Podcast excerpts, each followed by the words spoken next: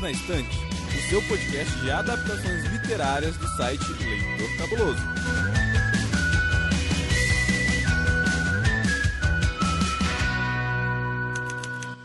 Olá, sinta-se em casa com mais um episódio do Perdidos na Estante.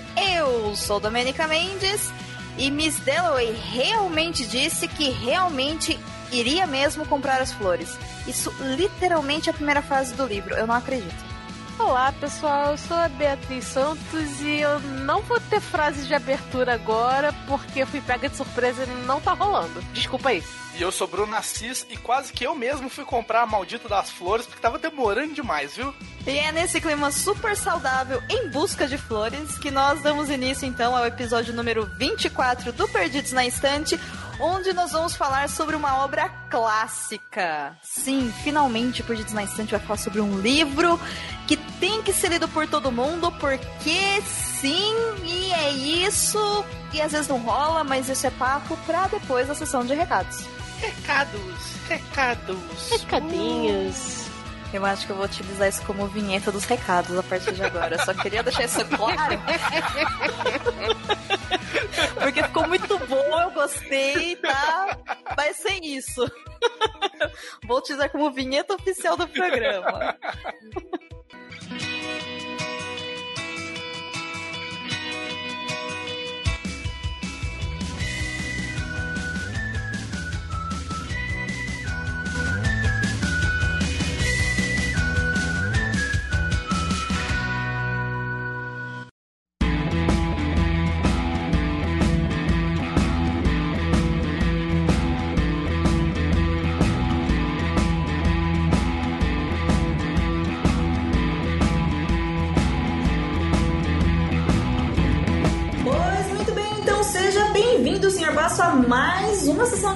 Do Perdidos na Estante. Oi. E você ainda não veio gravar aqui, olha só.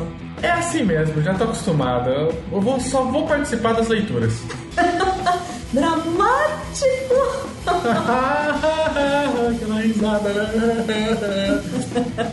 Pois muito bem. Então, para você que tá ouvindo a gente direto do Spotify, fique sabendo que o Perdidos na Estante faz parte do site leitorcabuloso.com.br. Mas, Sr. Basso, qual que é o nosso Twitter? Nosso Twitter é arroba leitor cabuloso. E o nosso Instagram?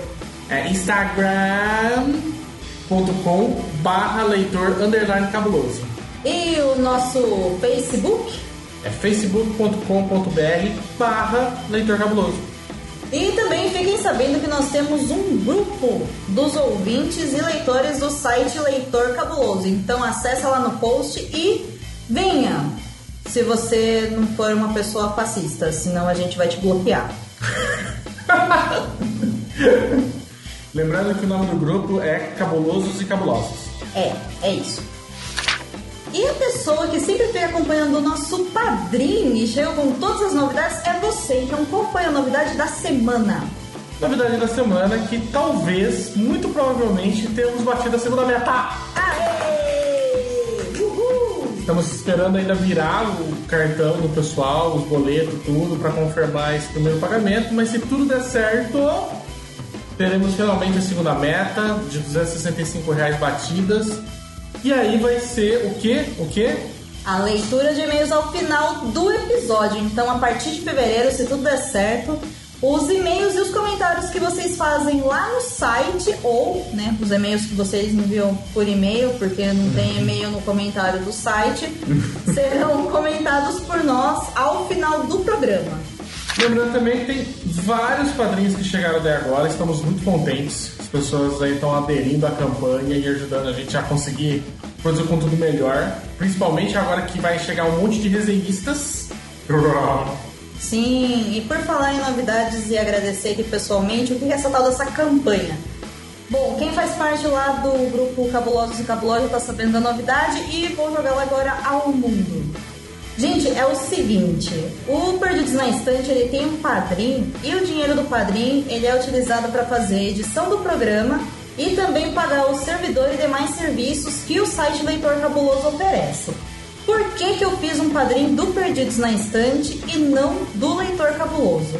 O Perdidos na Estante é a única coisa que tem dentro do site que eu tenho total controle, porque ele é meu filhote, ele é meu compromisso. Então eu não posso prometer para vocês que vai ter resenha três vezes por mês, três vezes por semana, ou seja lá porque eu preciso de pessoas terceiras para fazer. Eu não posso prometer para vocês que terão contos publicados porque eu dependo de terceiras pessoas para fazer. Eu não posso, na verdade, prometer nada que está além do meu controle. Eu posso apenas prometer coisas relacionadas ao perdidos. É por isso que o padrinho ele está relacionado então ao podcast, mas todo o dinheiro que vai para o padrinho também vai para o site. Mas aí, essa semana passada, a vida aconteceu. E aí eu abri meu coração e expus a nova realidade lá no grupo do Cabulosos e Cabulosas, que é a seguinte. O padrinho, ele então é direcionado para edição e para pagar uma parte do servidor e todo o custo das demais coisas que tem no site e tudo mais é pago por mim. Até aí, beleza, porque eu acho que nada mais justo, já que é um programa e um projeto que eu acredito. Mas eu tive uma conversa no meu trabalho, eu tive uma carga horária diminuída diariamente e junto com essa novidade, que é bom, porque agora eu vou finalmente ter mais tempo para produzir mais podcast, mais resenha, enfim, poder me comprometer mais com o leitor cabuloso, junto com isso veio o fator dinheiro. Então, a partir dessa semana, eu estou ganhando um terço a menos de salário por mês. Por isso, eu preciso da ajuda de vocês para manter o leitor cabuloso e o podcast no ar. E aí eu também perguntei pelo Twitter e pelo grupo se eu liberasse a oferta do apoio por um real por mês, se mais pessoas teriam interesse e possibilidade de ajudar. E aí eu tive uma resposta ok, então desde já você que está nos ouvindo pode contribuir com o padrinho do Perdidos na Estante para também manter o leitor cabuloso no ar com um real por mês. O Padrim, ele aceita tanto cartão de crédito quanto boleto. E o boleto deles não tem nenhum acréscimo. Então, se você apoiar com um real, você vai pagar um real. Se você apoiar com cinco reais, você pagará cinco reais. Se você apoiar 10, será 10. E se você apoiar 20, será 20. Mas aí, se você pagar 20, eu te amo para sempre e você pode vir jantar na minha casa. Lembrando que apesar de estar liberada as recompensas de 1, 2, 3, 4 reais, né, esses valores picados, você vai poder contribuir sobre os valores de 5, 10, 15 20 e tem as recompensas e particularmente acho que vale muito a pena. Começando desde a de 5 reais que já ganhou uma newsletter, até chegar a de 20 reais que você vai ganhar cartinhas de agradecimento, episódios antecipados, conteúdo extra e mais um monte de coisa. Lá no site do padrim.com.br barra perdidos na estante, você vai ver todas as recompensas que você tem de acordo com as faixas de contribuição. Lembrando também das metas, a gente acabou de bater a segunda agora, se tudo der certo, estamos cruzando os dedos para virada do mês. Vão ter outras metas, que é a nossa próxima meta agora, de se a gente conseguir juntar 350 reais, vai ser ter um podcast quinzenal. Aí sim, é! E aí teremos dinheiro para pagar a pessoa para poder editar e conseguir fazer isso sair a cada 15 dias. Sim, vai ser ótimo. Inclusive, se vocês chegarem até o final desse programa, tem uma promessa minha se o podcast ficar quinzenal relacionado ao frango. Vixe! É isso, muitas emoções. Portanto, aguardem até o final do episódio para saber mais. Falando agora dos padrinhos, então vamos agora falar do nome dos padrinhos que contribuem com a partir de 15 reais, que é a edição de luxo ou a 20 reais, que é a primeira edição autografada, que recebem um agradecimento nominal especial aqui com a gente. Então, nosso muito, muito, muito, muito, muito obrigada a você, Álvaro Rodrigues. A Edgar Egawa. Ah. Difícil o nome do Edgar, né? Beijo, Edgar. A gente vai aprender a falar seu nome, eu prometo. Ao Clécius Duran. A Carolina Vidal. Ah, beijo, Carolina. A Marina Kondratovic a lindíssima da Ana Lúcia Merege. A Luciana Barroso, beijo, Lu. E ao Renato Farias. Beijo, Renatinho. Inclusive, pessoal, tenho novidades com relação a, aos padrinhos que têm direito ao sorteio mensal de livros. Eu consegui duas parcerias muito bacanas com livros que são lançamentos e que o custo deles é bem alto. Então, para quem curte aí, quer receber um livro, fica ligado que logo logo nas mídias sociais eu vou contar para vocês sobre isso e muito mais. Eu tô bem animada. Interessante também falar sobre um lançamento que tá tendo essa semana, que é o nosso lindíssimo nosso careca Lucien. Começou um canal de YouTube novo com a parceria do infame do Igor Rodrigues. E já que não vai ter drone saltitante, então agora ele virou youtuber. Ele vai querer ficar rico, gente. Até que enfim, alguém vai vencer nessa mídia. E eles começaram o canal Luz, Câmera e Pixels, trazendo já um tema super bacana que foi o Cyberpunk, falando sobre gênero literário, um vídeo super explicativo. É isso aí, gente. Link no post. Ah, inclusive, pra quem tá sabendo ou pra quem não tá sabendo, Lucien já sabe o sexo biológico, porque não vamos trabalhar com gêneros aqui, do seu bebê. Benjamin chega em maio, então parabéns, Lu, parabéns nessa. E hashtag vem Benjamin, que eu te dou, quer te apertar. e o povo de livros? O povo de livros vai bem, obrigado. Vai indo lá, tá Ele volta um dia? Ele volta sim. Já fizemos várias gravações, estou preparando agora nas férias os programas para ficar menos apertado e garantir o lançamento dele quinzenal. Mas a gente já começa agora no dia 12. Se tudo der certo. 12 de fevereiro temos o lançamento de A Flecha de Fogo do Leonel Fucking Caldela, o melhor escritor de literatura fantástica do Brasil. Arrasou. Bom, gente, então eu acho que é isso. Bom episódio. Você não vai falar bom episódio, pessoal? Bom episódio, pessoal.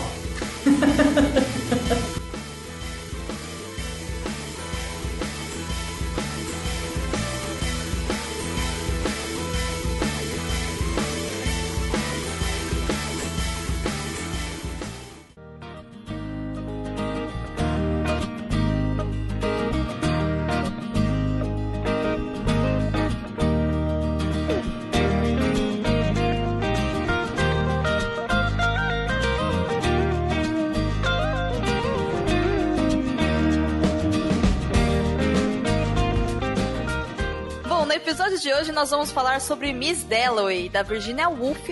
E o motivo da escolha desse episódio é que nós, do Perdidos na Estante, vamos fazer o especial Desafio Leia Mulheres. Promovido pelas meninas lá do Leia Mulheres mesmo. Que é um projeto super bacana, cuidado por uma mulherada poderosíssima que gosta muito de literatura. E elas fizeram uma lista com desafios, 12 desafios, com um tema para cada mês do ano. Então, os nossos padrinhos e as nossas madrinhas já sabem quais são os livros que nós vamos ler. Então, eles saem na vantagem porque dá tempo de ler, de repente assistir o filme e tudo mais. O tema do mês de janeiro é um livro clássico. E quando eu pensei em livro clássico, eu pensei Virginia Woolf. Bati o olho e falei, é isso, né? Vamos falar sobre Virginia Woolf. E aí eu fui exatamente lá no fundo da questão. E a primeira frase que vem na minha cabeça é: Miss Dalloway disse que ela mesma iria comprar as flores. E aí eu falei, então tá. Então vamos falar sobre Miss Dalloway. O livro Miss Dalloway, ele foi publicado originalmente em 14 de maio de 1925. Então ele é um livro aí que logo logo já tá completando seus 90 anos. É ano pra caramba, gente. E não é à toa que ele é considerado uma obra clássica. Mas tão interessante quanto falar do livro, que é o que a gente vai fazer daqui a pouquinho, eu vou falar bem brevemente quem é Virginia Woolf, porque a sua história é tão importante quanto os livros que ela escreve. O nome de Virginia Woolf é Adeline ou Adeline Virginia Woolf, mas ela nasceu como Adeline Virginia Stephen no dia 25 de janeiro de 1882. E ela foi uma importante escritora, ensaísta e editora britânica, e ela é uma das figuras mais importantes do modernismo quando nós falamos em literatura. O primeiro livro que ela escreveu se chama A Viagem, aqui no Brasil, e foi ele que abriu o caminho para toda a sua carreira como escritora e também todos esses livros que ela jogou aí para o mundo e que a galera gosta bastante. Em 1915, no mesmo ano que ela lançou o livro, ela casou-se com Leonard Woolf, que aí ela passou a adotar então o nome de casada, se tornando Virginia Woolf. E importante dizer aqui que sobre o Leonard, só importa que ele foi casado com ela mesmo e é isso daí. O importante é ela, não é ele não. Olha só que, que transgressor para a época. em vida ela escreveu muitas obras, e aqui eu vou destacar duas, que é Orlando, a biografia, e o segundo é Um Teto Todo Seu, que é um livro de ensaios, né? Não é um romance. Orlando já é um romance. Então já é um. É bem parecido assim com Miss Dalloway no estilo de escrita e tudo mais. Ela sofreu de depressão por muitos anos enquanto ela era jovem. E no ano de 1941, logo ali em plena Segunda Guerra Mundial, ela levou duas chapuletadas da vida. A primeira é que ela perdeu a sua casa em Londres. E a segunda é que ela recebeu uma crítica bem pesada de um amigo chamado Roger Fry, que criticou lá um trabalho que ela tinha lançado e aí aquilo causou para ela um, um clássico agora não consigo mais escrever. E a partir dali ela começou a desenvolver novamente a doença depressão, o que culminou na sua morte no mesmo ano, de 1941. E é tão marcante a morte dela porque a Virginia Woolf ela se suicidou e a forma como ela fez isso é bastante assustador, pelo menos para mim, me causa bastante sensibilidade. A Virginia colocou pedras nos seus bolsos, nos bolsos do seu casaco e se afogou em um rio.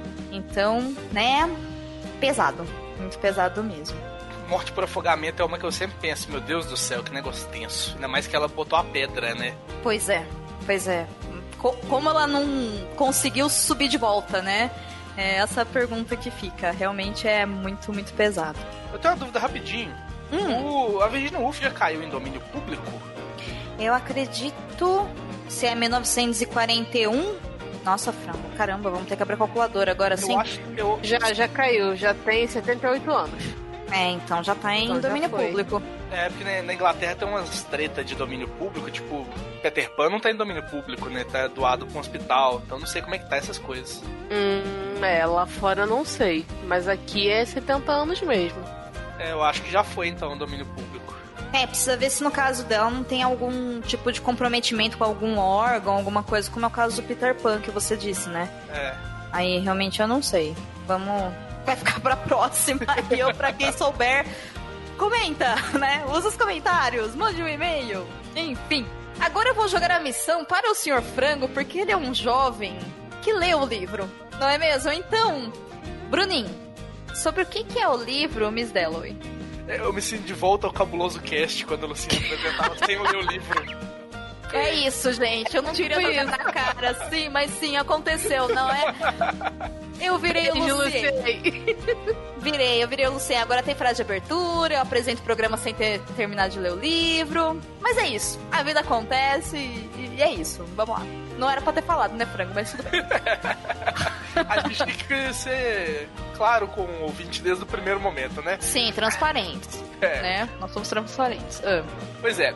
Miss Dalloway é um livro que é muito difícil fazer a sinopse dele, porém acho que a gente já falou tudo. A gente falou que a Mrs. Dalloway ia ela mesma comprar flores. Porque a Mrs. Dalloway, Clarissa Dalloway, né, que é o nome da, da personagem principal, ela ia fazer uma festa de noite e ela queria comprar flores para enfeitar a festa. E aí o livro se passa inteiro no período que ela sai para comprar as flores até a festa. É um livro que se passa num dia só, num total fluxo de consciência, fazendo flashbacks, contando um pouquinho da história dela e de mais uns. Deve ter pelo menos uns 20 personagens nesse livro aí que passa do ponto de vista um pro outro. Como se ela estivesse andando na rua, aí aquele bichinho da consciência pula na cabeça de outra pessoa e vai passando, contando história, rodando. Todo mundo tem a ver um pouquinho com a Miss Dalloway, ou não, né? No caso do outro personagem principal, que é o Septimus Warren Smith, ele não tem nada a ver com a Clarissa. Mas mesmo assim, ele passa também no fluxo de consciência. Então vai contando um pouquinho da vida desses personagens no intervalo de um dia aí. Pois, muito bem. É exatamente isso. É interessante a gente falar que, por tudo isso, cara, como é fascinante, né? Ela escreve mais de 200 páginas sobre um dia só. Mas não é um personagem só, são vários. E essa questão do fluxo de consciência é uma coisa que realmente determina tanto o ritmo de leitura quanto o próprio ritmo dos acontecimentos. Porque quando a gente fala que é um dia só, a gente tem a impressão que ela vai só narrar as ações daquele dia, né? Mas como ela vai por esse fluxo de consciência, todo passado e sentimentos e entendimento do, da própria história dos personagens, o que é importante para aquela obra, tanto da Clarissa, quanto do Peter, quanto do Septimus, principalmente, a gente acaba pegando justamente por causa dessa linha de pensamento que eles têm, né? E o que torna a obra tão importante para quando ela foi escrita e até para hoje em dia, e o que torna a obra tão difícil de ser lida, porque até você perceber que é isso que ela tá fazendo, velho, você volta, aí você lê de novo e você volta, aí você lê de novo e você volta. Eu não sei se vocês tiveram essa dificuldade para ler que eu tive, por exemplo. Eu tive também um pouquinho, porque, assim, até mesmo estando um pouco acostumada com essa coisa de usar o fluxo de consciência, geralmente tem muitos livros de ficção que não utilizam tanto a técnica, então a gente fica esperando mesmo essa coisa de acontecimentos super encadeadinhos, certinhos, um livro com divisão em capítulos, em subtítulos, e o Miss Dalloway não tem nada disso. A primeira sensação que eu tive quando eu peguei para ler foi parecida quando eu peguei o Grande, Grande Sertão Veredas, do Guimarães Rosa que também não tem divisão em capítulo, ele praticamente não tem quase não tem divisão em parágrafos, então você vai, vai, vai, e é o que você falou mesmo, do. Tem hora que a gente lê assim, tipo, opa, peraí, quem é que falou isso? Foi o Septimus? Foi a Clarissa? Foi a mulher do Septimus? Já não sei, deixa eu voltar. Então é um pouquinho complicado mesmo, mas ao mesmo tempo acho que justamente esse uso da, do fluxo de consciência é que dá tanta possibilidade de se escrever mais de 200 páginas do, falando somente de um dia, né? Porque é um dia, mas aí teve a batida do carro e quem será que tá no carro? É a rainha? É o primeiro-ministro? Quem é que tá ali? Assim ela vai a história inteira. É, eu acho que a comparação da Bia com Guimarães Rosa é a comparação que eu ia fazer também, assim. Porque eu não li Grande Sertão Veredas, mas eu li umas outras, bastantes obras do Guimarães Rosa. E é aquela mesma sensação de se sentir um burro enquanto você tá começando a ler. Uhum. tipo isso. Você vai lendo, você pensa, meu Deus do céu, o que que tá acontecendo aqui? Eu, eu desaprendi português, não é possível. Aí você vai lendo, lendo, aí você entra no. você pega no tranco. Aí tanto o Miss Dollar quanto qualquer livro do Guimarães Rosa, na hora que eu percebi que eu peguei no tranco, eu volto e releio. Que aí eu já tô no, no clima do negócio. Eu fiz isso com o Miss Dollar. Eu gastei umas 20 páginas aí para pegar no tranco, para entender como é que funcionava. Eu falei, tá, agora foi. Vamos voltar, reler e começar entender o negócio direito.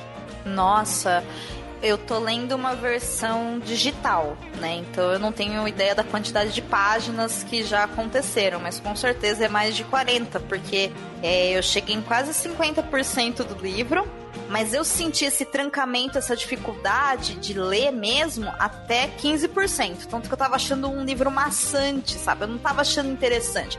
Aquele trecho logo no começo, por exemplo, que a Bia citou e que não é importante para a história, então não é spoiler por enquanto, que é a questão do, do acidente, né? Ah, o carro bateu, será que é a rainha, não sei o que, não sei o que lá. Aí eu olhava e falava, meu, pra que que isso importa? Sabe? E no fundo, é que assim, pra obra em si, eu não sei se importa porque eu não cheguei até o final, né? Mas pode ser simplesmente você no seu dia a dia, andando pela rua, e aí qualquer coisa que acontece chama sua atenção e você cria pensamentos a respeito, né? Então é isso que o livro faz, né, com todos os personagens o tempo todo. Mas olha, eu vou te falar, até os 15% eu falava, gente, não, não vai. Sabe, eu sou burra, é exatamente esse sentido, assim, eu sou muito burra, eu não sei ler né? Eu não devo ler tanto mais Young Adult, sabe? Se parar de ler. Perdi não, o jeito. É, a sensação é essa mesmo. Mas assim, eu tava reparando, eu não cheguei ainda em 50% do livro também, não, gente. Mas assim, o que eu fui reparando depois que passou esses 15%, que para mim também, é bem como você falou, para mim também foi uma marca. Passou dos 15 começou a fluir o negócio. Mas eu tava reparando o seguinte: por mais insignificante que essas coisas pareçam do carro e de não sei quem, e fulana foi no vestíbulo e ela pegou as flores e não sei o que, por mais que isso seja insignificante, é uma coisa até que eu tava num grupo de tradutores uma vez, conversando inclusive com uma tradutora que é já traduziu Virginia Woolf, vai traduzir outros trabalhos dela, que é o seguinte: nada que a Virginia coloca no texto é à toa. Não tem nada ali que não seja pensado. Então, podemos já começar a viajar aqui um pouco, mas antes desses primeiros 15% do livro, uma coisa que eu vi que é bastante marcante é a quantidade de cores que ela bota no texto dela. Tipo, quando ela tá falando, se eu não me engano, até das passagens da Clarissa, quando ela tá pensando no seu passado e tal, uma presença muito forte da cor verde. É, o vestido dela que ela vai usar pra festa também é verde. Então eu não sei se isso, de repente, pra Virginia ela quer tentar mostrar uma aura alegre naquilo ali, mas ao mesmo tempo a gente tem um acidente e aí tem um momento em que o dia tá meio rosa, algumas coisas, se eu não me engano, acho que o céu tá meio chumbo e depois ele abre. E aí, quando ela fala essa coisa de ah, referências a, a coisas pratas, a coisas chumbo, me lembra que o texto ele também está tá sendo escrito um pouco depois da Primeira Guerra Mundial. Então, parece que, ah, enquanto a Miss Dalloway tá tentando fazer essas coisas frugais, fúteis, vou fazer uma festa, estou tentando viver a vida, ainda tem a parte meio destruída da vida das outras pessoas que tá tentando ser reconstruída. Assim, tô viajando aqui, gente, mas é, realmente acho que pra Virginia Woolf essas cores não são à toa. Pode ser que no final do livro elas venham trazer outro sentido, queiram se referir a outras coisas, mas é uma sensação que eu tenho lendo os textos dela é que muitas dessas cenas parecem pinturas de tão claras assim com esse uso de cores. Parece uma paleta de cores que você tá. É como se você estivesse vendo uma pintura daquela cena. Não sei se vocês têm essa sensação. Essa questão do, das cores, assim, tem um tempinho já que eu li, então eu não vou, não vou conseguir lembrar tão bem, né? Mas o. Mas é, com certeza, nada ali tá por acaso. Nada desses pequenos acontecimentos. Até porque ajuda a compor quem são os personagens, né? Que como que eles reagem diante de tal situação, se vai parar para ver o acidente ou não, se vai especular ou não, como vai ser feito aquilo, como que aquilo, aquele acidente vai afetar a pessoa, por exemplo, né, falando no caso do acidente. Então, cada pequeno detalhezinho que é colocado na história ali afeta os personagens de alguma forma. Inclusive, você pensar o início do livro, né? Pequena coisa idiota de Miss Dalloway ia comprar as flores ela mesma. Ou seja, ela é uma dondoca que tá lá vivendo a vidinha de, de mulher daquela época, né? Que tem todo já um estereótipo de mulher daquela época, que é reproduzido aqui um pouco, que ela questiona também. E, mas você pensa que, pô, mesmo ela sendo a dona da casa, ela falou: vou sair, não vou mandar o empregado comprar e eu mesma vou comprar flores. Isso já mostra muito sobre quem é a Clarissa Down, que mostra bem assim que ela tem a vida dela de acordo com a sociedade, porém ela faz o que ela quiser ali. Então, cada pequeno detalhezinho já compõe os personagens. Eu acho que é muito importante esse, esse olhar atento para cada um deles, mesmo que pareça maçante no início. É, e é interessante também como eu percebo que, justamente por causa dessa questão do fluxo de consciência, dessa questão das cores estarem presentes e terem vários personagens, e a gente poder, né, pular, como o Frango disse na sinopse dele, né, de cabeça em cabeça, né? Como se nós tivéssemos acesso ali a alguns pensamentos dos personagens conforme o fluxo vai para eles. É interessante como isso também interfere diretamente na nossa experiência como leitura, né? Como leitores. Porque assim, para mim estava super truncado e super confuso até aparecer um tema que eu achei que poderia me despertar atenção. Que é quando aparece a Susan a primeira vez. Sim. Aí dali, assim, ó, o meu, eu fiquei mais focada na leitura, porque é um assunto que eu olhei e falei, olha que transgressor, que incrível, quero ver para onde isso vai, embora estava muito óbvio para onde aquilo iria, né, desde que ela aparece. Então, ela conseguiu minha atenção. Ela conseguiu minha atenção. O ritmo de, de leitura foi muito mais rápido, embora, claro, de novo, né, é diferente de você ler um livro com uma escrita mais leve e tudo mais. Ele, ele demanda uma atenção, então não é o tipo de livro que eu, por exemplo, consigo ler fazendo outras coisas. Porque eu faço muito isso, sabe? Eu tô lendo um livro e ouvindo música, ou lendo um livro e assistindo filme. Tipo, não dá. Né? Tem que sentar e só ler o livro. O que é incrível porque há quanto tempo, pelo menos eu não consigo fazer isso. Então, para mim, isso já foi uma questão transformadora. Foi uma experiência boa, sabe? Mas é legal porque isso também mostra pra gente, né? Quais são os personagens que a gente pode se identificar mais, ou os temas que podem interessar mais. E querendo ou não, isso vai interferir diretamente na nossa própria interpretação dos próprios personagens. Eu, por exemplo, por mais que eu perceba que a Miss Dalloway, que a Clarice, ela é uma dondoca da society e tudo mais, eu olho e falo, mas ela é uma mulher feminista pra bosta lá sabe? Porque foi isso que me chamou a atenção de um trecho que ela teve, né? E aí ao mesmo tempo eu achei o Peter um cara extremamente boboca, sabe? Precisava fazer uma terapia seríssima porque ele tem uma dependência da Clarissa muito grande. Ele precisa dela, né? Não é uma coisa saudável. E aí é bacana porque pelo olhar dela ele é uma coisa e pelo olhar dele ela é outra coisa. E aí a hora que você olha, na verdade eles são tudo isso e mais um pouco, né? Eles são o que, o, o que eles refletem ao outro e eles são o que eles mesmos são. Né? Isso entre os dois, mas isso acontece com todos os demais personagens. E a hora que entra o Septimus, então, aí o nível da obra, para mim, ele dá um, sabe? Ele sobe muito mais porque é um assunto delicado, né? É um cara que acabou de sair da guerra, então ele tem alucinações terríveis e ao mesmo tempo isso acaba sendo meio libertador para ele, porque ele não precisa viver naquela amarra daquela sociedade que até então a gente tá vendo que tá castigando a Clarissa porque ela quer outra coisa para a vida dela. Então esse jogo de brincar que que a Virginia faz que parece brincar com a gente, com a nossa interpretação, acaba sendo muito sadio. Então eu acho que é o tipo de livro que se eu conseguir terminar de ler, né? Eu vou sair de lá provavelmente gostando muito mais da Virginia do que eu gosto hoje. Mas se eu ler daqui 10 anos, eu vou tirar uma outra visão do livro. Entendem o que eu falo? Sim, é uma coisa que eu até coloquei quando eu fiz o vídeo sobre. Que eu. A primeira coisa que eu falei é que eu não. Eu precisava reler o livro. Porque é uma coisa que vai mudar daqui 5, 10 anos com meu pensamento mudando também. Eu li esse livro que em 2015, eu acho. 2014, 2015. É, faz eu, um tempinho.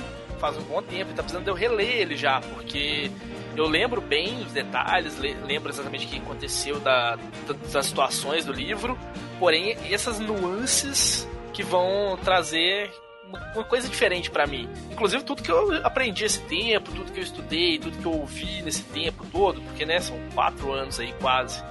Então tem muita coisa que já aconteceu na, na minha vida aí. Inclusive esse ponto, sei lá, Clarissa Dalloway é uma feminista. Eu tinha entendido na época também que ela era uma mulher forte que ia contra o que estava sendo dito ali, contra aquele papel que já era estipulado para ela. Porém, agora, quando eu for reler, né, eu vou com certeza prestar muito mais atenção nesses pontos aí, que é uma coisa que, quando eu li, ficou meio por baixo, assim. Não era uma discussão que estava tão forte para mim. Muito bem. É, no caso, é até essa. Isso que você falou agora há pouco, do dela ser feminista e tal, eu confesso que para mim passou batido, assim. Eu via que ela tinha realmente alguns comportamentos ali que talvez fossem um pouco transgressores e tal, mas até onde eu cheguei na leitura no momento ainda não tinha me ligado nessa questão mesmo, assim. Tinha me atentado mais a esse conflito dela com o Peter que eles têm uma imagem um sobre o outro, mas ao mesmo tempo parece que eles. Parece não, eles têm ali aquela história mal resolvida. Eles. Não sei se no, até o final do livro isso é resolvido, se eles conversam, se eles verificam o que, que houve ali entre eles. Mas o que me pegou muito foi essa recursividade dela estar tá sempre pensando eu deveria ter casado com ele, não deveria ter casado com ele. Nossa, olha, ele talvez me fizesse feliz, ele é um cara interessante e tal, mas ao mesmo tempo aí vem ele com essa essa coisa tóxica e tal, essa necessidade tóxica e aí ela olha tipo, é, não, acho que foi realmente melhor não ter casado com ele. Então, tem esse conflito aí realmente mal resolvido e até onde eu pude perceber também tem uma coisa que está bem presente nos textos da Virgínia, que é a recursividade, né? Tanto com relação ao acidente, com relação às flores, com relação a outros fatos ali, tá sempre tendo essa, essa recursividade. Fala, fala sobre isso num momento, aí depois pula para outro personagem, aí você volta para onde você tava. E aí eu lembro que tem uma parte que no primeiro momento eu olhei por que, que ela tá falando de onda aqui no meio do texto? Depois eu fui ver, pô, faz sentido, porque ela joga, não lembro agora a frase exatamente, mas ela cita a questão da onda, então a gente pode pensar em, em, em, realmente recursividade, né? De algo que vai, mas que na verdade não foi totalmente, então volta o assunto à baila e tudo. E é até interessante ver isso porque ela também tem um livro chamado As Ondas, né? Que vai ser publicado depois e tal. Então eu, por enquanto, estava focando mais nesses elementos que pareciam pequenininhos, mas que realmente fazem toda a diferença na história. Mas não tinha me ligado muito nessa questão feminista dela. Então, essa questão feminista é um pouco complexa, porque assim, eu não terminei de ler o livro. Então pode ser que eu termine de ler e olhe e fale, não, a Clarissa não é feminista, embora a Virgínia tenha, né, pelo menos em suas obras, muitas atitudes que refletem o feminismo de alguma forma dentro do seu próprio tempo em algumas questões. Sim. A Susan, por exemplo, é uma personagem que, se você for parar pra pensar, ela acaba sendo né, bem próxima ali à, à questão do feminismo, do empoderamento feminino, de vamos parar de palhacice. Ah, né? sim, ela é mais direta mesmo. É, mas eu fico pensando se a Clarissa também não é. Existe algo em mim que, que me chama atenção que fala assim: presta atenção na Clarissa e veja além do que está sendo mostrado, Uhum. sabe? Ou seja, supere aquela visão, sei lá, do Peter que o Peter tem com ela, por exemplo. Então, assim, eu joguei aqui uma opinião, né? Mas eu posso ter me angustiado um pouco e ter jogado a informação né, sem responsabilidade, então deixando claro que eu não terminei de ler, então eu posso estar falando bobagem, mas algo me chama atenção nesse sentido. E também existem outras questões que são tratadas no livro que eu acho que são interessantes da gente dizer, mas aí eu acho que a gente pode ir pro próximo bloco, então aí a gente já puxa os pontos mais relevantes, né? E essas questões, pelo menos dos três personagens, três ou quatro personagens aí principais, que a gente consiga, né, dar um pouco mais de informações sobre a obra, porque a obra em si, ela é grandiosa, né? Não é à toa que é um clássico, e aí não dá pra falar tudo sobre tudo mesmo, porque, né, pelo menos pra mim, o que me chama atenção é aquilo que eu gosto mais de ver sobre, logo vai ser diferente da experiência de vocês. O que, que vocês acham? Vamos lá. Bora lá, você você é dona aí, vamos lá. Vai lá, chefa.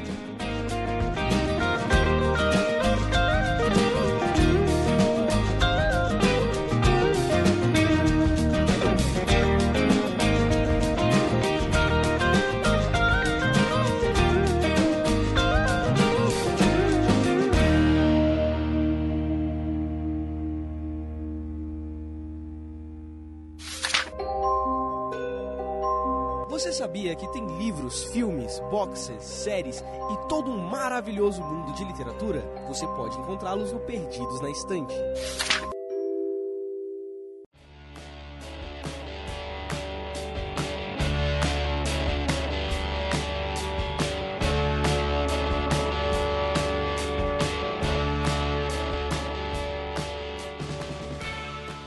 Bom, então chegando ao bloco de discussão do livro. Esse bloco normalmente é aquele bloco que é permitido spoilers, mas quando a gente fala de livro clássico, né? Ninguém vai falar quem que matou a mocinha. Assim, gente. A- Até porque o mocinho se mata. É. Toma esse spoiler na cara e eu falo, olha, não vai ter Segura. spoiler. Esquece que eu falei, então vai ter spoiler. Nesse livro não é a mocinha que se mata, é o mocinho.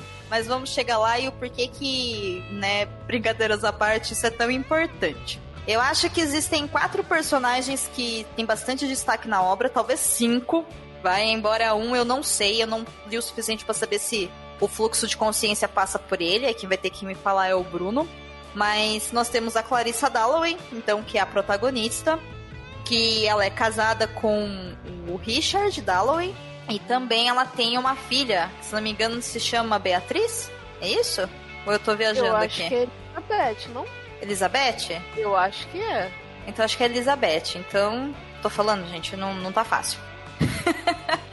Ela tem uma filha, né, ali já adolescente, já debutou. Em algum momento, um dos personagens acaba falando ali, se não me engano, é o Peter, né, da, dos 15 anos da filha de, da famosa Clarissa Dalloway, uma dama da sociedade, né, high society. Ela manda muito no rolê. Ela tá sempre ali na, na sociedade. Ela tem uma postura muito bela, ela sabe fazer uma festa como ninguém, sabe recepcionar as pessoas como ninguém. O que é muito bom, porém é muito ruim se você quer que ela demonstre sentimentos por você.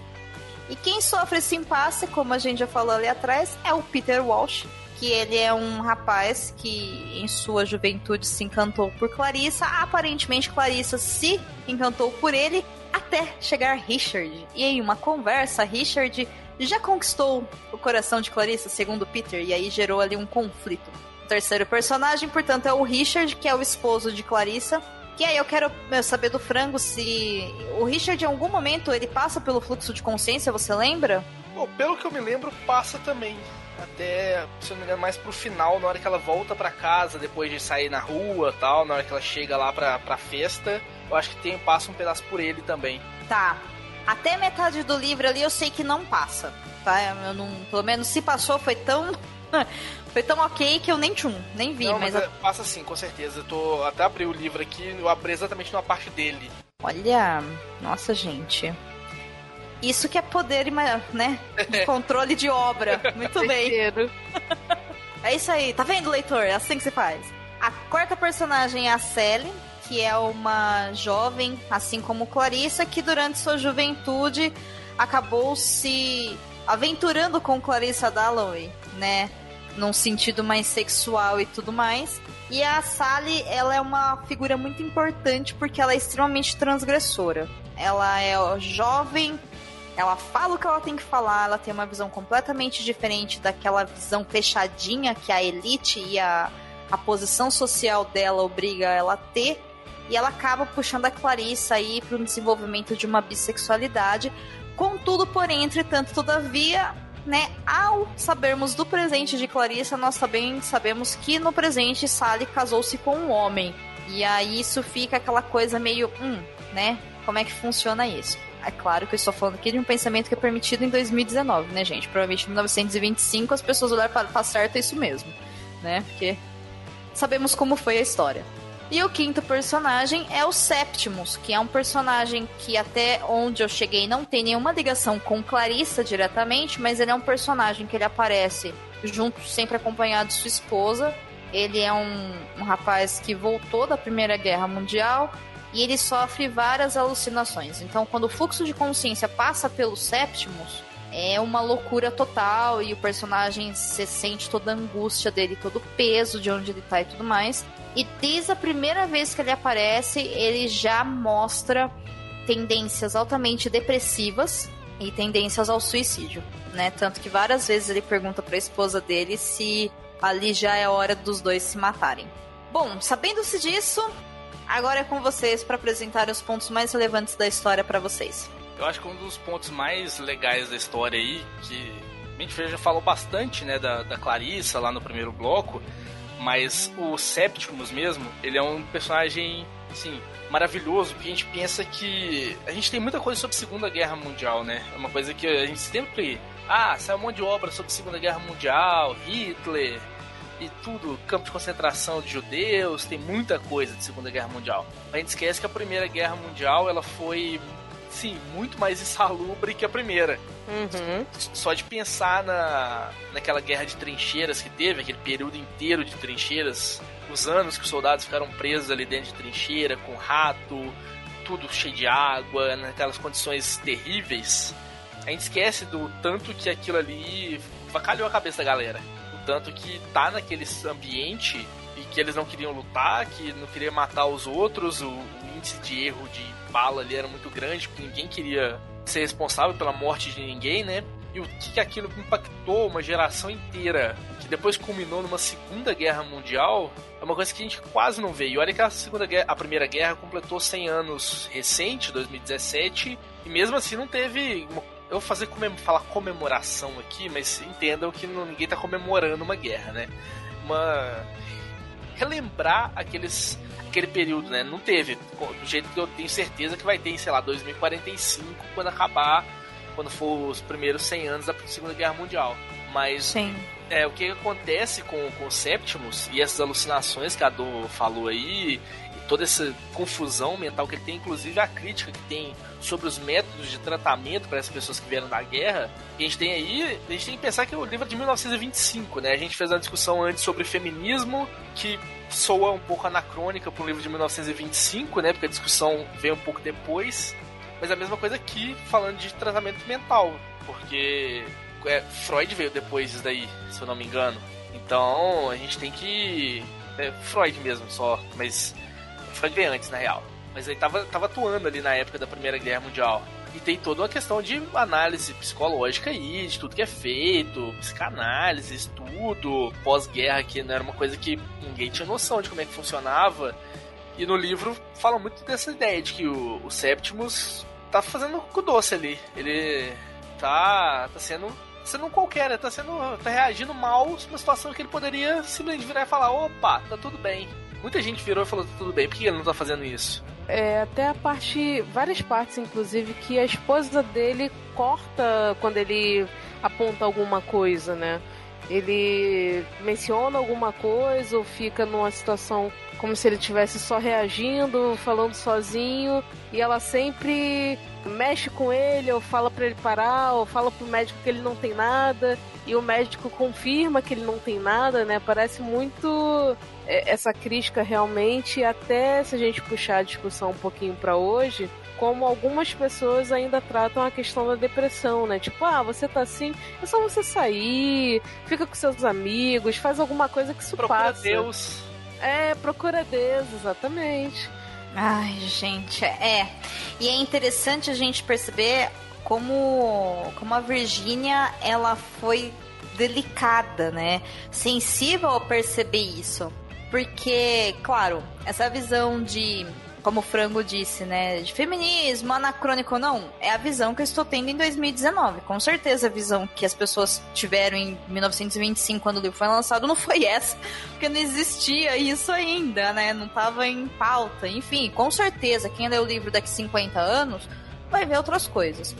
Pra gente fica para- aparentemente meio anacrônico, mas de repente nem tão anacrônico assim, gente. Se, se a gente for lembrar do seguinte, em 1925, claro que não dá pra dar o nome feminismo, mas talvez um proto-feminismo, porque a gente tem a mãe da Mary Shelley falando em independência feminina, claro, com outras palavras, em 1792. Então, bem Sim, ou mal, há uma sim. discussão aí. Claro que não feminismo, mas de repente um proto. Então a gente não tá tão anacrônico assim. Não estamos tão errados assim.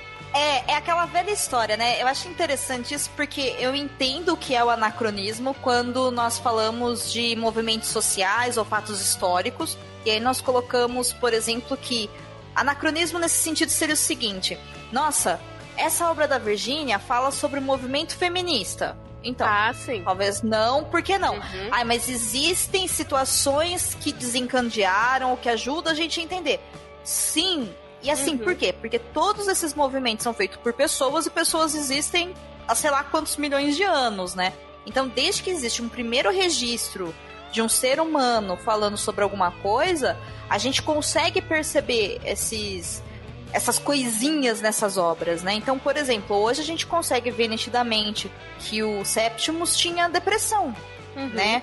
E, e alucinação por trauma pós-guerra, mas isso é um termo que veio provavelmente talvez depois da Segunda Guerra Mundial, não sei.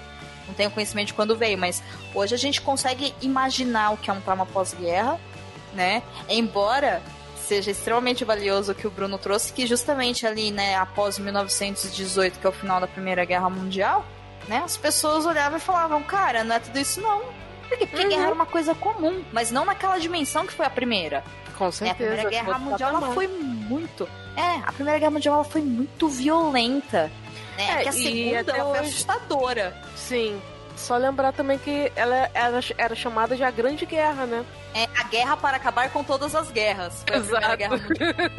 Aí depois, ó, Né? tem uma segunda. Oh, surpresa!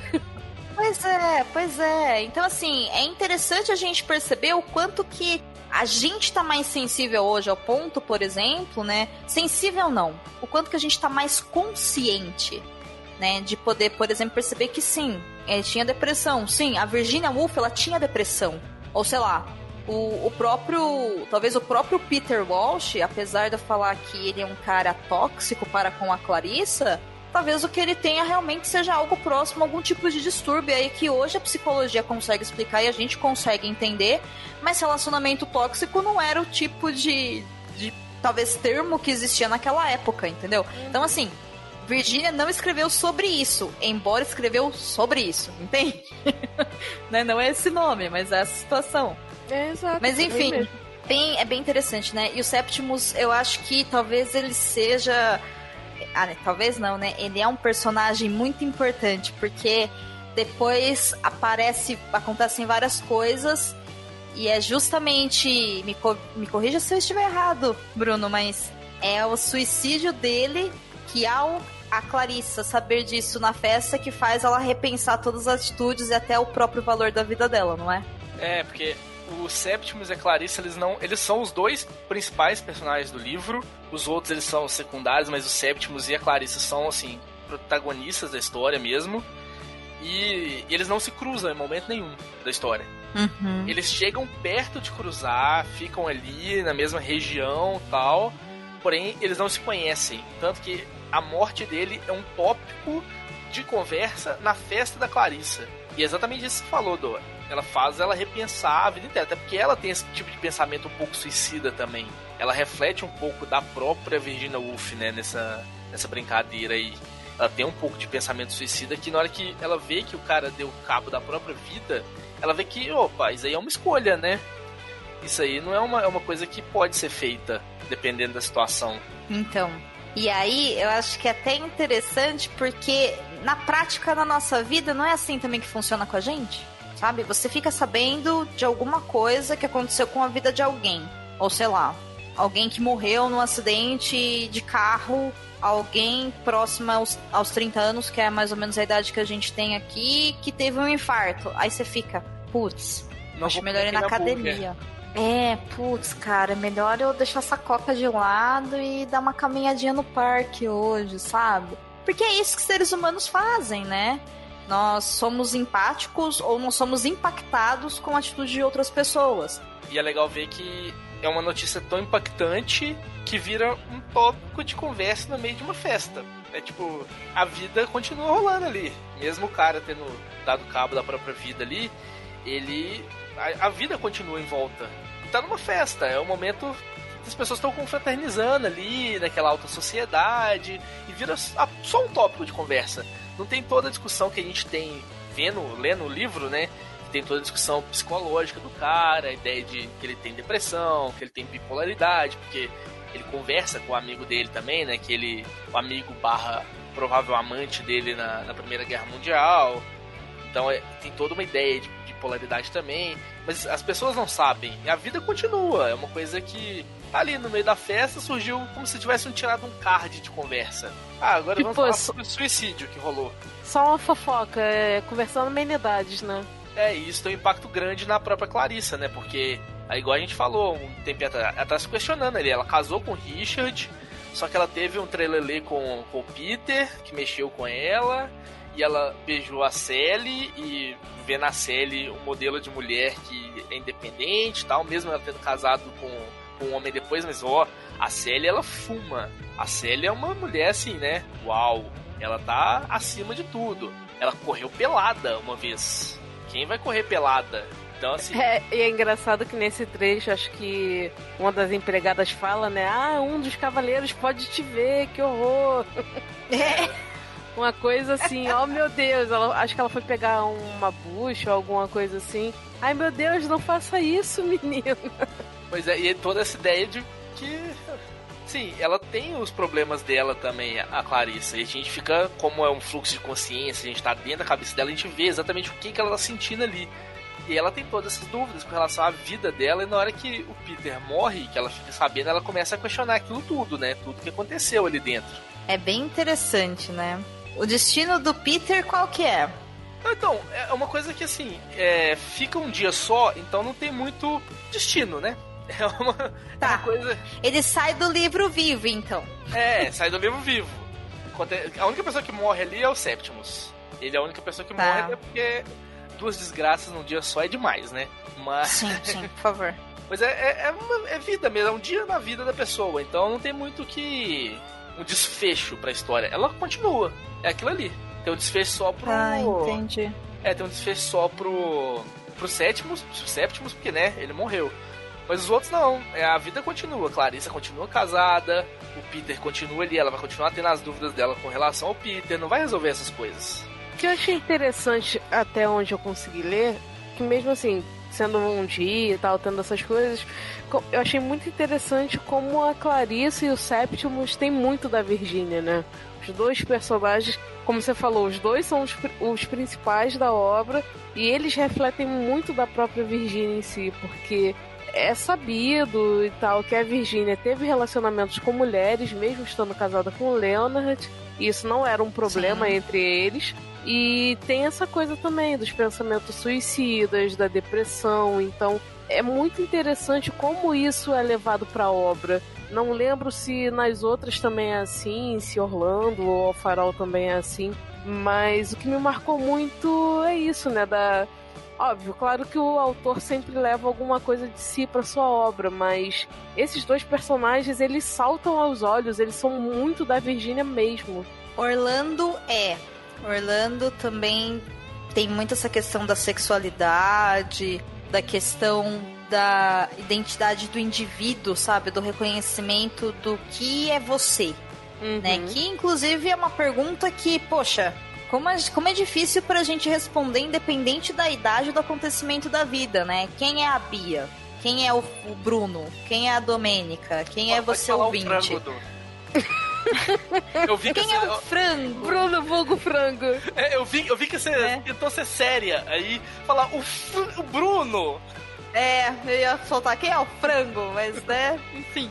Ou você poderia responder, eu sou o frango, aí você saberia é. a resposta, perdeu, hein? Ergui, você não cortou, hein?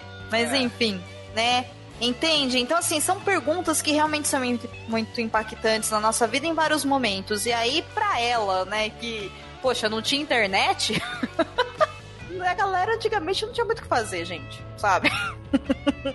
não é à toa que a filosofia andava muito mais antigamente do que hoje em dia, né? As pessoas não tinham. Faz sentido. Não se ocupavam tanto, e aí quem. Assim, se ocupavam com outras coisas, né? Se ocupavam com pensamentos e tudo, então né, tinha um avanço da tecnologia, da, até mesmo do próprio pensamento e da filosofia, e hoje a tecnologia está aqui e a gente já não tem mais tempo para nada porque o nosso tempo ele perdeu o valor, né? Então, enfim, o Orlando ele tem também toda essa questão e também é uma obra bem boa, por falta de uma expressão melhor. E só para deixar mais leve o episódio. Tá bom. E... E é isso, né? Mas a, a Virginia, ela coloca mesmo. A sensação que eu tenho é que eu só li esses dois livros dela, inclusive, né? Esse eu não terminei de ler. Mas a sensação que eu tenho é que os protagonistas são ela. Parece que é ela tentando tirar de dentro dela quem ela é para poder se entender, sabe? É, é essa sensação que ela me passa. Você leu um outro, não leu, Bia? Você leu Ao Farol, não foi? Foi, eu li Ao Farol, mas esse também eu li faz muito tempo. Eu tava na graduação ainda, eu já não lembro muito dos personagens, assim, do enredo, na verdade. Eu sei que tem, é tipo, a mãe com os filhos e tal, e acho que também é um dia na vida deles, se não me engano. Mas assim, é o que eu lembro só. Não lembro muito da construção da história mesmo, não. Tem que Mas é reler. é romance. É um romance também. Não, Farol. Peraí, gente, só pra eu não falar besteira, deixa eu confirmar. Mas eu acho que não é romance, não. Eu acho que é. É? É. É, Todo mundo acessando o Wikipedia. tá vendo? Eu já não lembrava, é romance mesmo. Pra mim era um conto, gente. Olha só que loucura. É porque ele não é. é eu acho que ele não é tão grande assim. É, eu acho que é por isso. E realmente tem muito tempo que eu li, entendeu? Então não tem nem o que falar muito dele porque eu não vou lembrar. Mas eu lembro que foi um ótimo livro dela e a algum momento eu vou voltar a ler, porque até para ter essa, essa nova reflexão, essa nova visão sobre a história. É, eu acho que uma coisa que a gente acabou não falando aqui, a gente tem quase 40, 50 minutos de episódio aqui já, é que a gente tá falando de um dia inteiro na vida da pessoa, mas assim, né, nessa época tinha sido lançado Ulisses. Sim. Ulisses é o melhor livro que se passa falando de um dia da pessoa, né? E a, e a Virginia Woolf tinha lido Ulisses nessa época já. Então, assim, ela fez. Ela não é uma resposta a Ulisses, né? Ela fala que não. Porém, a gente sabe que foi, né? A gente pensa assim, ó. Porém, a fofoca. É. A Porém, fofoca, a fofoca editorial. Ué, vamos combinar, né? né? Ela leu um livro que passava num dia só. Ela pensou, hum, eu quero fazer também. Ela foi lá e o quê? Fez. Tá certo? Pois tá é. Tá vendo, gente? Você que fica aí criticando os outros, mandando em direto no Twitter, vai lá e faz também. Faça um tweet parecido. Olha só. Faça um tweet parecido e lança. E aí, se alguém falar que você tá copiando, você fala: Eu não. Imagina, eu nunca fiz isso. E aí vira fofoca twitteira. É, uai. É isso. É assim que a humanidade evolui. Dito tudo que foi dito e não dito que não foi dito. Olha só que incrível. Vamos então para as notas. Senhorita Bia, de 0 a 5 selos cabulosos, qual é a nota que você dá para Miss Dalloway, da diva Virginia Woolf? Como eu também tô lendo pela versão digital, passando dos 15% ficou ótimo. Então, antes talvez eu desse ali por volta de 3, 4 selinhos, agora eu já dou 5. E é um livro que eu vou forçar aqui, me organizar direitinho e terminar de ler, porque eu também tô curiosa para ver o desenrolar de todo esse fluxo de consciência e como é que isso vai ser finalizado. Então, cinco selinhos cabulosos. Uau! E você, franguinho? Qual que é a sua nota para Miss Dalloway? Eu não tenho nem como não dar cinco selos cabulosos também para Miss Dalloway. Foi um dos melhores livros que eu li no ano de 2014. Se eu lembro bem da minha lista de quatro anos e meio atrás. Porém, acho que foi tava na minha lista de top, tava no meu top 3 de melhores livros do ano. Ele é, vocês vão terminar de ler, vocês vão ver quão bom ele é, mas ele continua nessa crescente aí. Então dá pra ver exatamente como que tá, o que, que vai acontecer aí, a festa, os pensamentos da Clarissa. Ele é um livro, assim, fodarástico. Foi o primeiro e o único livro da Virginia Woolf que eu li ainda. Tava comentando com, a, com as meninas aqui que antes da gravação, né? Que eu tenho um livro de contos da Virginia Woolf completos, que ele tá rindo da minha cara aqui desde 2014 na minha estante, 2013 também na minha estante. Então é uma coisa que eu vou ler em breve. Porém, foi a única coisa que eu li da Virginia e eu gostei pra caralho. Nossa, gente. Eu. Também não terminei de ler o livro, afinal de contas. Se existe uma tradição aqui no, no, no Leitor Cabuloso, é que hosts oficiais gravam as coisas sem terminar de ler, né? Então, como disse bem Priscila Rubia no último programa, eu me tornei o Lucien, é isso. Coloco frase de abertura, gravo sem ler. E é isso. A partir de agora vai ser o ano inteiro assim. Tô brincando, não vai não. não deu tempo mesmo.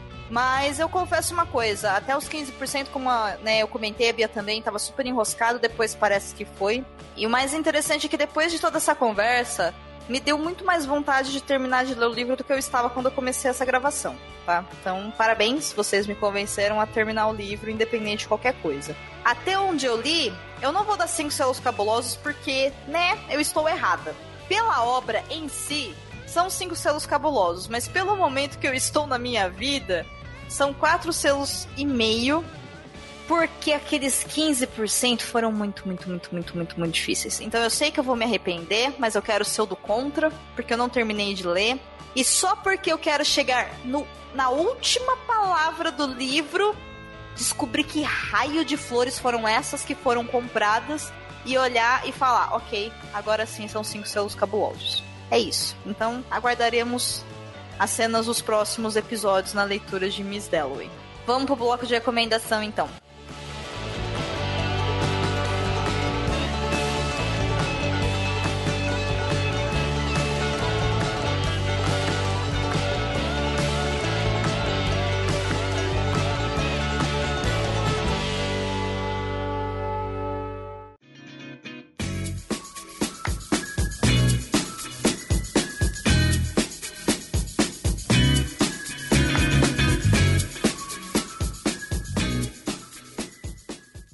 Chegando ao bloco de recomendações, aquele bloco leve, saudável, gostosinho que te apresenta algo para você ler, ouvir ou assistir até o próximo episódio.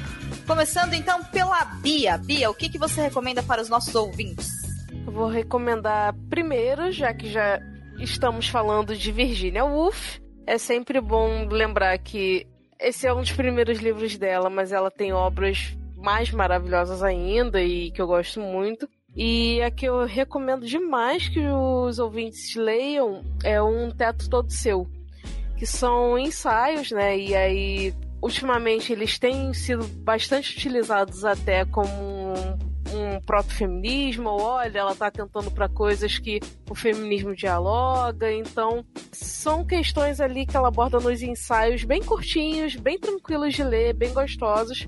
Então, acho que vale muito a pena. O livro não vou dizer que um dia você leia tudo, né? Porque afinal, Virginia Woolf é mais fácil esse, mas vamos devagar, vamos assimilando as coisas. Calma. Mas, particularmente, é um livro que eu gosto muito e acho que é muito importante, justamente para, como a gente fez aqui, criar esse diálogo de ah, a gente não pode tratar aquilo ali com termos que a gente usa em 2019 mas vamos ver como essas pessoas, essas escritoras, já estavam dialogando com essas questões. Como não é um mimimi de 2018, como muita gente ainda fala, são questões importantes, relevantes desde sempre, que a gente precisa estar tá voltando a elas. E além de Um Teto Todo Seu, da Virginia Woolf, eu vou deixar aqui uma indicação também. E aí serve tanto para quem gosta de assistir canais no YouTube, ouve podcast, porque ele é transformado na, nas duas mídias, que é o canal da Elo, que é o Conexão Feminista.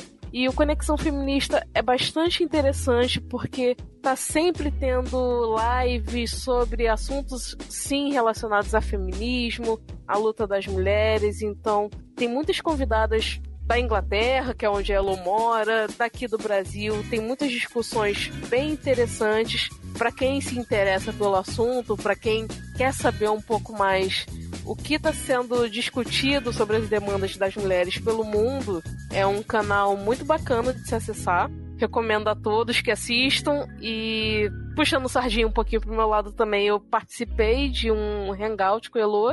E quem quiser saber um pouquinho mais de uma guerreira celta, rainha de uma tribo dos Icenos chamada Búdica, século primeiro lá da Inglaterra. É só acessar lá no Conexão Feminista que a gente está contando um pouquinho mais dessa mulher e por que, que ela aterrorizou tanto o Império Romano. Bom, as minhas indicações aqui agora, né? Eu quero indicar primeiro o canal da Mel Ferraz, que é o Literaturice lá no, no YouTube, que a Mel Ferraz, ela, se não me engano, ela formou agora em estudos literários pela Unicamp e o trabalho de conclusão de curso dela foi sobre a Virginia Woolf.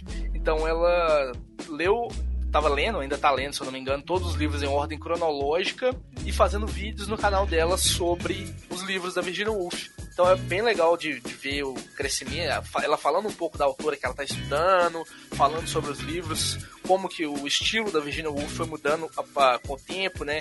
Que acho que a partir do terceiro livro só da Virginia Woolf que ela começa a expressar mais o modernismo, que ela vai ser o carro-chefe dela aí, né? O que ela ficou mais conhecida por causa dele. E ela fala bastante, ela tem um vídeo sobre Miss Dalloway também, que é um dos livros preferidos da vida dela, inclusive. Então é vinte e tantos minutos de vídeo, ela analisando algumas coisas de da escrita mesmo da Virginia Woolf, ela lendo o início do livro, com o que, que ela grifou, os pontos que ela destacou das primeiras páginas do livro, é bem bacana. E pensando no tema Primeira Guerra Mundial e trauma de guerra, eu tenho dois livros do meu amorzinho John Boyne. Eu sou muito putinha do John Boyne. Quem me conhece sabe que eu li todos os livros do, do Caboclo, que já foram lançados aqui no Brasil. Inclusive, Companhia das Letras, vocês estão devendo alguns, tá? Pode trazer para cá, tem alguns antigos, vocês não traduziram ainda, estou esperando. Mas eu queria indicar O Pacifista e Fica Onde Está Então Corra. Pacifista vai contar uma história que se passa dentro das trincheiras da Primeira Guerra Mundial de dois soldados dessa que estavam presentes na guerra e que um soldado se apaixona pelo outro. Então é uma história gay passada na Primeira Guerra Mundial e é maravilhoso. E esse é o livro adulto dele. O Fica Onde Está Então Corre é o livro infantil que, que aí vai pegar o outro lado da Primeira Guerra, que são as pessoas que ficaram na Inglaterra, no caso, né? Se, eles passam na Inglaterra. Então, são, é de um menininho que o pai dele foi para a guerra e ele e a mãe têm que sobreviver no período de escassez que foi a Primeira Guerra Mundial. Então, são duas histórias passadas na Primeira Guerra, que, igual eu falei no meio do episódio aí, tem poucas histórias passadas nesse período, geralmente é na Segunda Guerra. E são dois livros muito bons. Para mim, são os dois melhores do John Boyne. Para quem não tá associando, é o mesmo cara do Menino do Pijama Listrado, que é na Segunda Guerra Mundial, né? Mas esses dois na primeira, e eu acho eles incríveis, assim. Se ficar de dica, fica esses dois e o canal da Mel Ferraz. E para fechar, eu também trago as minhas recomendações. A primeira recomendação é um filme que eu acho simplesmente maravilhoso e recentemente também eu descobri que tem livro, mas eu ainda não li. Está na lista eterna que nunca vai parar de aumentar, que é o filme chamado As Horas, que traz a Mary Streep, a Nicole Kidman e mais alguém que eu não lembro quem é, mas é tão maravilhosa quanto. É um livro e um filme, né? que conta a história de três personagens sendo que a própria Virginia Woolf é interpretada pela Nicole Kidman. E tudo começa também com a frase Miss Dalloway disse que ela mesma iria comprar as flores. Então, Esse filme ele mostra a Virgínia enquanto né, estava ali no final de sua vida, já passando pela depressão, seus questionamentos sobre a valorização da vida e culminando depois na sua morte, no seu suicídio. Uma personagem real que é muito parecida com a Miss Dalloway, que é a, a personagem da Mary Streep, que no caso ela tá no nosso tempo presente e ela tem começa realmente o filme comprando flores para levar para um amigo que tem câncer, ele tá com depressão e tudo mais, e a gente acompanha a história dela também. E essa outra personagem que também está ali num meio campo entre as duas na linha temporal e que também segue né, a mesma narrativa das três. Ele é um filme simplesmente maravilhoso. E se você ainda não assistiu, você deve assistir, porque ele é extremamente marcante. Existem cenas desse filme que eu lembro até hoje e elas são assim de arrasar. É muito, muito bom. Já é um pouco Nossa. antigo, mas é incrível. A cena do suicídio da Virginia Woolf nesse filme é maravilhosa. Eu me lembro muito dessa cena e eu me lembro muito da cena da, da Nicole abaixada com uma criança e tem um passarinho morto. E aí a criança pergunta para ela o que acontece quando eles morrem, né? Quando, quando nós morremos. E aí a, a Virgínia, né, fala para ele que o que acontece é que nós parecemos menores. Né? E aí mostra o passarinho. Eu acho aquilo de uma poesia, assim, absurda. E a própria cena mesmo, né, do suicídio, como você disse, né, o sapato soltando do pé dela é é. Se você assistir, você nunca mais vai esquecer. É isso. Assista, para nunca mais esquecer. Mas lembrando, né? Gatilho, suicídio e tal. Se você tiver sensibilidade, por favor, não veja. E também vou indicar o episódio do podcast feito por elas, da Isabel Wittmann, da Virgínia e da Estefânia, que é o episódio número 44, que falamos sobre Orlando, que foi o especial da página pra tela do ano passado, que rolou em fevereiro quase um ano dessa ação super legal. E aí eu fui lá pro Feito por Elas pra gente conversar sobre a adaptação do livro Orlando e também conversamos um pouquinho sobre o livro. E tá um episódio muito bacana, né? Vou deixar aqui o link dos do episódio, assim como o link de tudo que o Bruno e a Bia colocaram aqui. Vai estar tá aqui no post, então ouçam, compartilhem, prestigiem. É muito bom mesmo. Então vamos para as considerações finais, então. Fazer considerações finais igual fazia no Papo de Mineiro. Os meninos ficavam putos comigo. Que é um Considerações finais!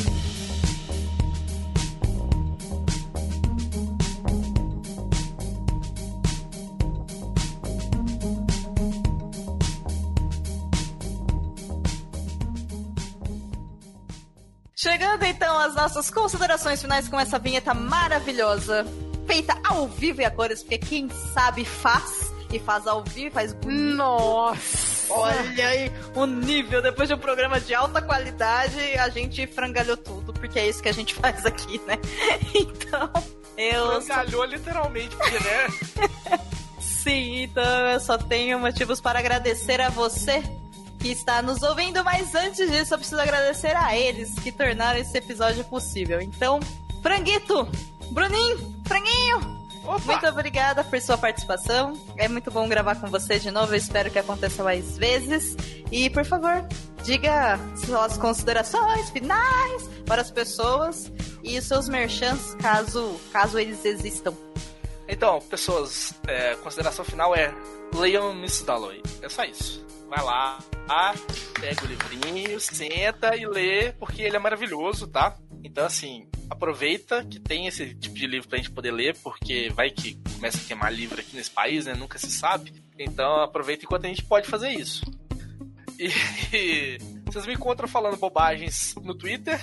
Inclusive, hoje eu falei várias asneiras no Twitter. Eu arrobo frango. Hoje eu passei um pouco dos limites. Geralmente eu passo um pouco dos limites. Eu falo muita bobeira e um pouquinho de literatura lá dentro. Tá ok.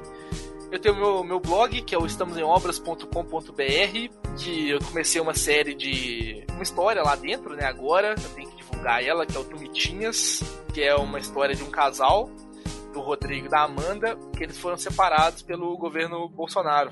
Ele decidiu ir embora do país, ela ficou, e agora eles têm que lidar com esse relacionamento quebrado que eles têm. Né, que eles terminaram, mas estão com o relacionamento quebrado e eles estão se comunicando por cartas a cada 15 dias. Então, a cada 15 dias tem uma carta de um deles no meu blog. Então, estamos em obras.com.br, que é o principal que tem lá, mas tem um monte de outra coisinha também pra vocês poderem ler. E quem sabe, né, vai saber, porque minha periodicidade tá igual ao do Perdido na Estante, uma hora sai, que é o do meu canal, que estamos em obras também no YouTube. Uma hora ele vai voltar. Eu prometo que uma hora ele vai aparecer vídeo novo lá. Aí sim eu falando basicamente de literatura. Pois muito bem. E você, senhorita Bia, muito, muito, muito obrigada por sua companhia, por ter participado, por ter enfrentado a dificuldade de ler o começo do livro comigo. Por favor, faça suas considerações finais e também já embala com seus merchants. Eu que agradeço, Do. É sempre muito bom estar aqui gravando com vocês. Volto mais vezes. sempre. Sim, com certeza. E É, tipo, eu- só interrompendo a Bia aí, eu não agradeci também pelo convite. Obrigado, Domênica, pelo convite. Pois será a única, a única vez esse ano que eu irei participar do, do Perdidos, então eu tenho que agradecer já neste momento. Às vezes não. Ele já sabe toda a lista, ele é um dos padrinhos, então ele sabe a lista de todos os episódios do ano. Ah. E aí, esse foi o único livro que ele leu. Mas, se nós tivermos mais padrinhos, o suficiente para ter dois episódios por mês, Uh, aí eu deixo o frango escolher um livro. Que uma promessa. Eu faço mais do que isso. Eu deixo ele. Nossa, eu deixo ele frangalhar o que ele quiser. Nossa senhora! Vi- Olha só isso, gente. Aí foi demais. É isso. Ou agora esse padrinho bomba ou ele flopa. Mas vamos lá. Bem.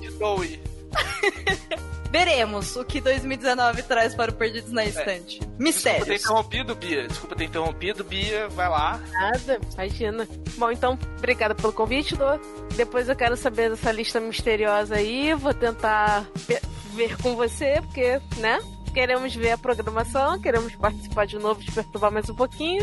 E além disso, quem quiser falar um pouquinho comigo, eu também falo um pouco de literatura, de feminismo e falo umas bobagens de vez em quando no Twitter também.